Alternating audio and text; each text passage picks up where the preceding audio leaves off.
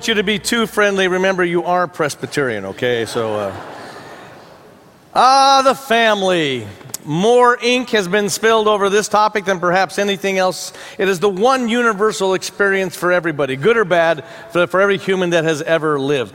There's a lot that's been said about it. I love, uh, you know, Rod Stewart, the rocker. He had a house right over here in the canyon. He's gone through a couple of divorces. He said he's not going to get married again. He's just going to meet some woman he doesn't like and give her a house. That's what he's going to do from here on out. There's a lot said about it. One of life's great mysteries is it not that the boy who wasn't good enough to marry your daughter is the father of the smartest grandchild on earth? How does that work? Like what the therapist Rodney Dangerfield said. He said, My wife and I were happy for 20 years, and then we met. That's a way of looking at it, you know. And anyone who thinks that the art of conversation has died has never tried to put a child to bed. Will they not talk about everything that is on the planet? and they will repeat everything that you should never have said. Have you noticed that? One of the churches I was at, a lady was sharing that she had had some people from her small group from the church over for dinner, and they sat there, and their daughter came in and was sitting down at the table, and they said to her, Honey, why don't you pray? And she goes, Mommy, I don't know how to pray. And the mother, all embarrassed, looked at her church friends and said, Why don't you say the things that Mommy says? She said, Okay. So they bowed their head, and she closed her eyes. She said, Dear Lord, why did I invite these people over tonight? Amen. So they will bring that back. I don't care what society, what culture or civilization, the bedrock is the family. Even those who are against having individual families, there's a reason that Mao and Stalin and others worked so hard at breaking the family away because it was such a resistance to the communist revolution. The family is by far the biggest former of our persons, of who we are, of anything that the Lord has given to us. And you really belong to three families. You belong to your family of origin, the one you were born into. You belong to your nuclear family, the family structure that you have now. And you belong to your spiritual family. And a great Jewish psychiatrist, a rabbi, Edward Friedman, pointed out that there's relationships in all those interacting with each other. And if you and I are to make LA the greatest city for Christ, I want to tell you one of the most powerful tools and something we will never get farther than this is our families. How our families go will have a lot to do with our mission, as Enoch was talking about, around the world or across this great city. Well, that brings up the question what is family? It comes from the Latin familia, or familius. It meant two things it was either the servant, domestics, or it was also a traveling circus, a Roman circus family. Is that appropriate or what? Let's just close in prayer on that. But when you see this idea of familia, today uh, defines in Webster is, quote, a social unit made up of one or more adults where children might be cared for, unquote. In 1970, there were 87% of all children grew up in a household with two biological adults. In the 2010 census, which we just took, it has dropped to 66% of two adults, and of that, only 50% are the biological parents. There are 75 million children 17 years old and younger in the United States of America. And they're growing up in family structures that have more assault and stress on them than any time in history. Did you know that these children's parents work 11 hours a week more than my parents did? The work schedule has gone up that much. And so, just these stresses and strains and the morphing and the changing of what's taking place. And if we are going to teach our children anything, and you and I, hear this well. This, your life is not about you, and it's not about me. Our life, though God loves us and cares for us, is for caring for the next generation. And to think of the world that they are going to inherit. My goodness. Next time, I always tell parents that you're tempted to say, when I was your age, just put a cork in it. Because you never were their age at this time. And one of the things that we need to be able to teach them is how to handle conflict. Ask our children and the next generations. By the way, some of our children are 74 years old, they're new in the Lord. And when you ask them, what does it mean to be able to handle conflict? Conflict is inevitable in any family that you're a part of, but it doesn't have to be destructive. The right kind of conflict. And there's three things that we should be giving our children to teach them when they come to this. First of all, when you're in conflict, you should have a relaxed focus. By that I mean you teach them and teach us how to be focused on what's really going on. It's not me against you, it's me and you against the problem. Second of all, not only a relaxed focus, but they should have a released faith. The only person to bring into your family fights, unless it's a therapist or clergy, is God. And God wants to be a part. He's knocking on the door all the time. He just wants to be let into those situations. And not only this sense of a relaxed focus and a released faith, but a renewed love. If you will, a redeemed future. Because it's the moment of conflict you have the greatest opportunity to have a healthier, happier, holier relationship than if you never had that conflict in the first time. When you take a look at it was statistically, I remember when I was getting my undergrad degree, it said it took four families to help one family going through crisis. One family can't help another family because it's not your job. Four families. And do you know what crisis was considered? Job loss, death, divorce, or relocation. As we sit here this morning, there's only one family out of four in America that are not going through transitional stress like that. And so the question is how do we as Christians respond to conflict? And the remarkable thing is, God, who created families, has this ability in the midst, and as we gather on this worldwide communion with brothers and sisters in tons of contexts around the world, so much conflict, God has this ability of making spirit filled relationships. Dr. Edward Friedman, about 20 years ago, as well as Henry Bauman, came out with this new school of psychology that's borrowed from the biological world family systems. And family systems simply says if you take a person out of their system that they live in, you can't analyze them. Any more than a biologist can't take a fish out of the water and study it on the land and then explain what goes on while it's in its natural environment. Paul said it 2,000 years earlier. You just read it. He said if our vertical, our relationship with God, doesn't flow into the horizontal, our faith is a farce and a mockery. But when God, in our primary relationships, when we let the Lord come in and to move, and particularly in this area of this conflict and disagreement, it can be a powerful tool for helping us grow into His image. Once you got your Bible, let's turn back and take a look at this, this relaxed focus. Turn to Colossians 3 and page 958. Paul's addressing, as I said, a church in Colossae. It's Greek, it's a Gentile. The Jewish Gentile problem made the white, black, or Hispanic Asian look like a fight at a Mormon camp. It was nothing compared. It was really intense conflict. And look what he says here in verse. Well, you know, he's built this whole theological treatise on the supremacy of Christ. And Paul will always do this. On the basis of what God has done, this is the way we live. So he's built this whole thing, and now he gets to the practical, verse 12. As God's chosen ones, holy and beloved. Hold it. Chosen? This is the Rabbi Saul of Tarsus. Chosen? I thought the Jewish people were the chosen ones. In fact, our Jewish friends that will be using our sanctuary this week, of course, you know, is Rosh Hashanah, Yom Kippur coming up, the, the holiest day for the year, the sense of the sovereignty of God and repenting and asking forgiveness. What is Paul saying? Well, Paul knows exactly. He's a good rabbi what he's talking about. He said the Gentiles now, because of what Christ have done, have been brought in and therefore are chosen along. We have been grafted into the covenant of Abraham. As chosen ones, holy and beloved. And did you pick up those verbs when you were reading this? Clothe, clothe, forbear, forgive, let, let, and finally do. Clothe yourselves. What he is saying, this is not an ethical discussion. This is an eschatological discussion. And that's just a fancy way of saying God in the future has already orchestrated things that's invading the present in the person and work of Christ. This is not about you and I trying to be this way. It's simply allowing it, clothing it, putting your clothes on. And in the beginning of Colossians, he talked about five vices. Here are five virtues. Look at this. Clothe yourselves with compassion kindness, humility, meekness, and patience. Yves Saint Laurent, the fashion designer, said that fashion fades, but style is forever. And what Paul is saying here is dress for success.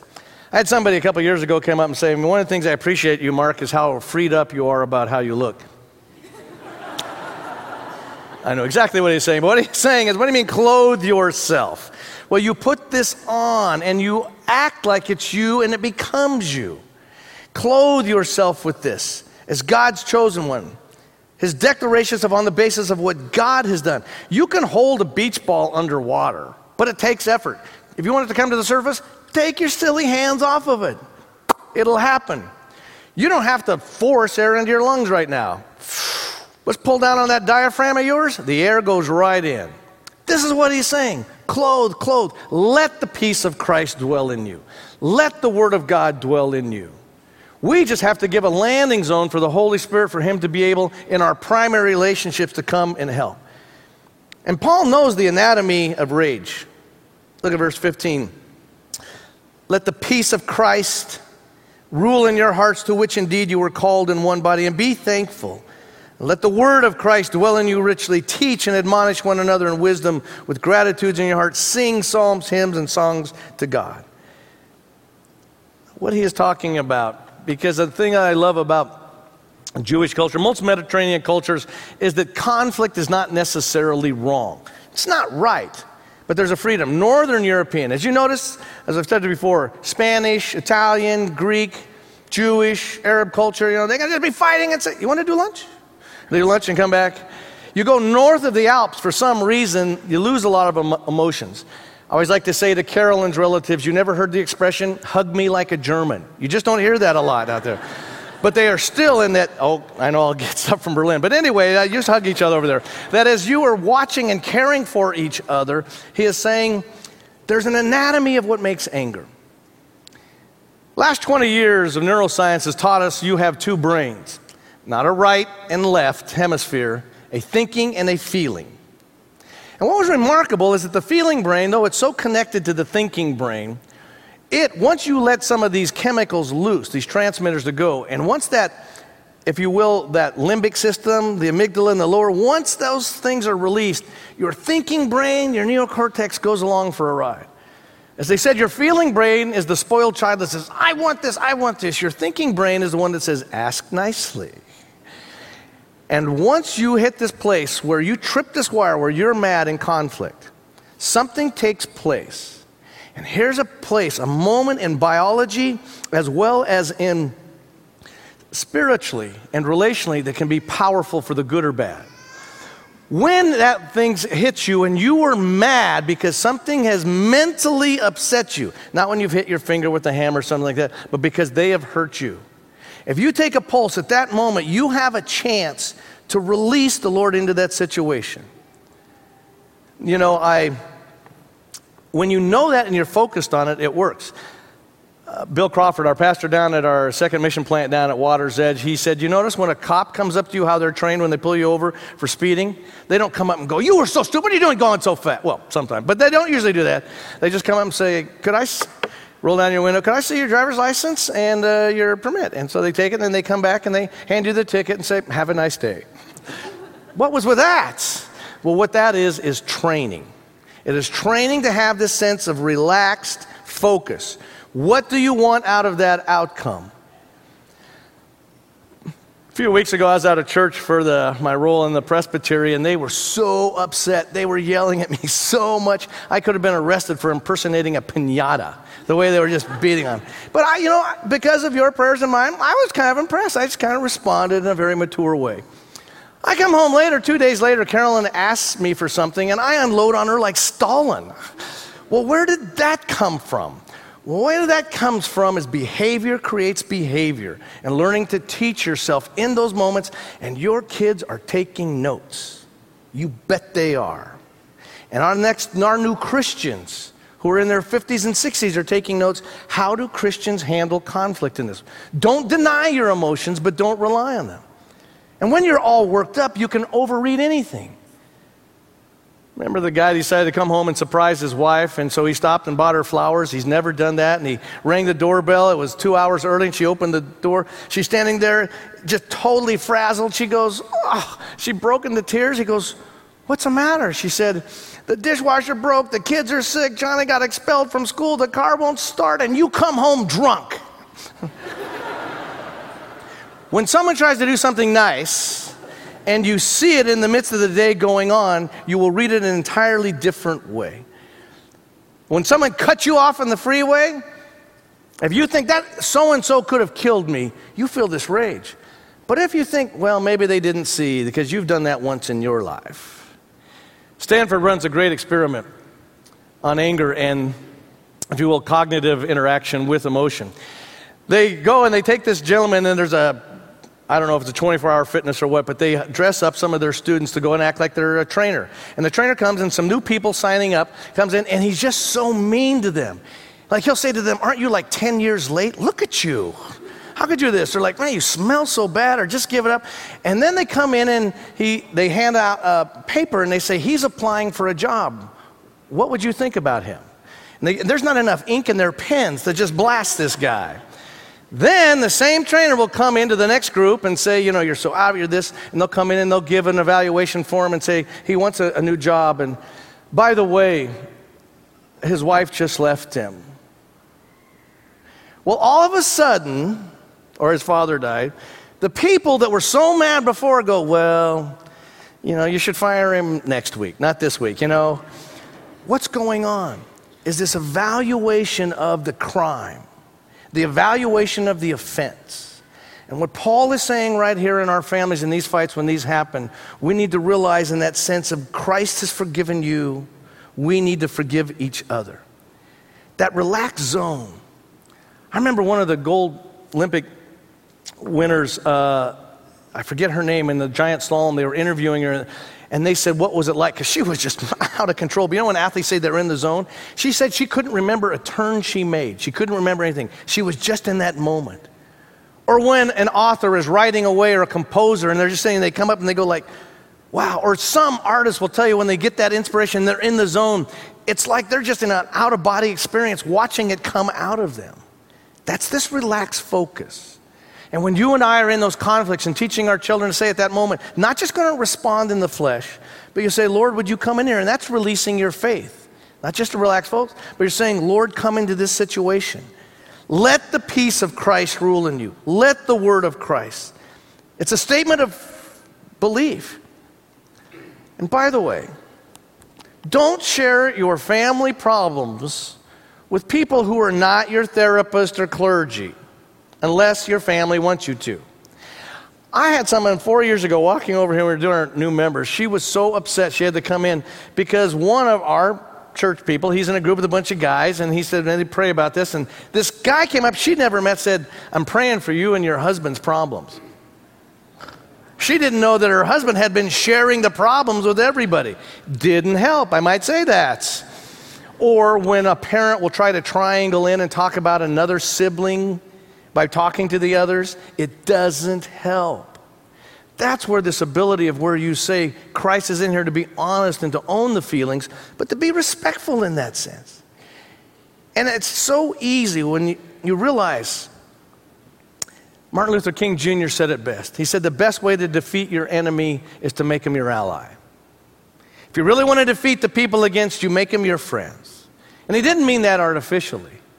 And we all love to say, well, it's the other person's responsibility when they have hurt us in that sense. It's like the mother that two little boys said, I don't have enough for one pancake. And they both said, I want it, I want it, I want it. She said, Well, you know, Jesus would say to his brother, You can have it.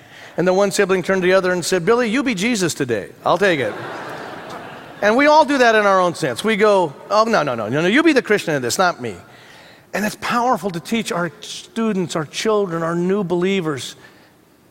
There are those moments, and they don't come along. And I'm not saying don't go looking for conflict.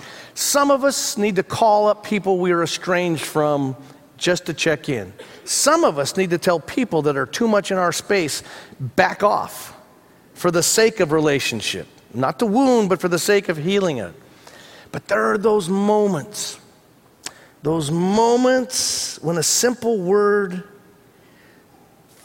physiologically and relationally and spiritually, you can reclaim it. Watch this.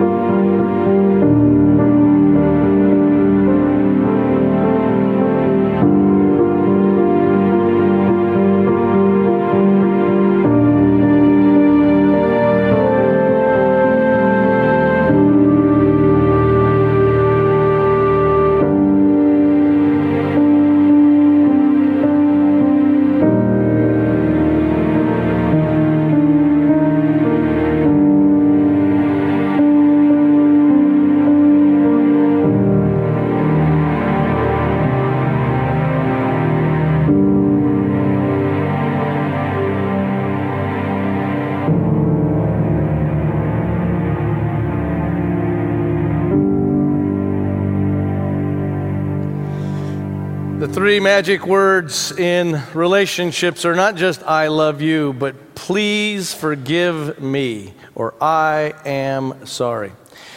It's those moments when you let the peace of Christ dwell richly in you. It's in those moments that God can take and not only a relaxed focus where you're in the zone spiritually, and not only the sense of a statement of faith of releasing what you believe, but also this renewed love and redeeming the future that God can do that. Do you remember several decades ago, there was this beautiful Rembrandt's Night Watch? It was on display in Amsterdam, and some poor, disturbed psychotic came in with a butcher knife, jumped the railing, and just started ripping into it. And then a few years later, copying that, another disturbed person in Rome jumped over into the railing in St. Peter's at Michelangelo's Pietà there, there's there, and came and took a hammer and smashed into the knee, remember, of Mary before they could get him. Well, you know, the museum in Amsterdam didn't take Rembrandt's and go, oh, let's throw that out. And they didn't take Michelangelo's sculpting and go, put that in the garage. But they have a whole, as you know, career, what's called master's restoration. And these incredible women and men that come in to know how to carefully and ever so gently restore what was damaged. We like to throw away our relationships and even people that we have damaged or that have wounded us. And God says, wait a minute, wait a minute. Let me see what I can do with that. That's what this table is all about. If you go to the Highlands in Scotland, there's a particular mansion up by Glen Airy, which is up there. And if you take a notice that you'll go in, there was a wealthy family there who had a beautiful wall that had been painted this particular looking color, and one of the servants accidentally spilled this whole carafe of wine on it, stained it totally. And it sat there, this purple brown stain on this wall. They didn't know what to do with it. Well, one day, Lord Lanson, who was a great artist, was invited up there to get away into the highlands. And when they went walking off into the glens, he said, I'll stay behind. And he looked over at this stain on the wall and he looked at it a little longer and he went to the fireplace and got a piece of charcoal and started to sketch around it this most beautiful scene of paradise in the highlands that you can find up there. Still there. He sees the stain and he says, Let me see what I can do with that. That's what this table is. God says, Your family and your child and your children and your friends all these stains and these mars, let me see what I can do with them. As this table, as we come together and as we pray, this is a time to be able to take the wounds that we've marred in His creation, and only the genius of omnipotence could do this. Could ahead of time give us freedom, and He's totally sovereign, know what we're going to do, and to redeem it for His glory and our good. Let the Lord right here let Him forgive. Let Him protect. Let Him restore. This is not a table of any denomination, it is a table of Christ. As our Jewish friends, as they come together this week and as they seek repentance of God in their tradition and faith, we come with this unbelievable freedom. Not that it wasn't anything, but that God loved us so much that his son picked up the bill that we had done on that cross. As we come to this table, we come and we pray for the church around the world. Shall we pray? God, thank you that whatever we do in word or in speech, we should do all in the name of the Lord Jesus, giving thanks to you through God the Father. And Lord, we thank you that we are connected together with our brothers and sisters around the world. God, we pray for Pope Benedict as he oversees a billion people, Lord, in wisdom and following you. We pray, God, for the Patriarch of Greece, Lord, and of Syria. We pray for the Archbishop of Canterbury. We pray, Lord, for the millions of congregations around this world Baptist, Presbyterian, Pentecostal, Lutheran, all those who seek and follow you. One day there will be one shepherd and one flock. Thank you, God. We don't create that. We just need to get out of the way and let you do what you've always been doing. So come now, Lord, and set aside these elements from a common to a holy use and seal your people to your heart. May they truly become the body and blood of Christ. Lamb of God who takes away the sin of the world, have mercy upon us. Lamb of God who takes away the sin of our life, grant us your peace. In your name we pray. Amen.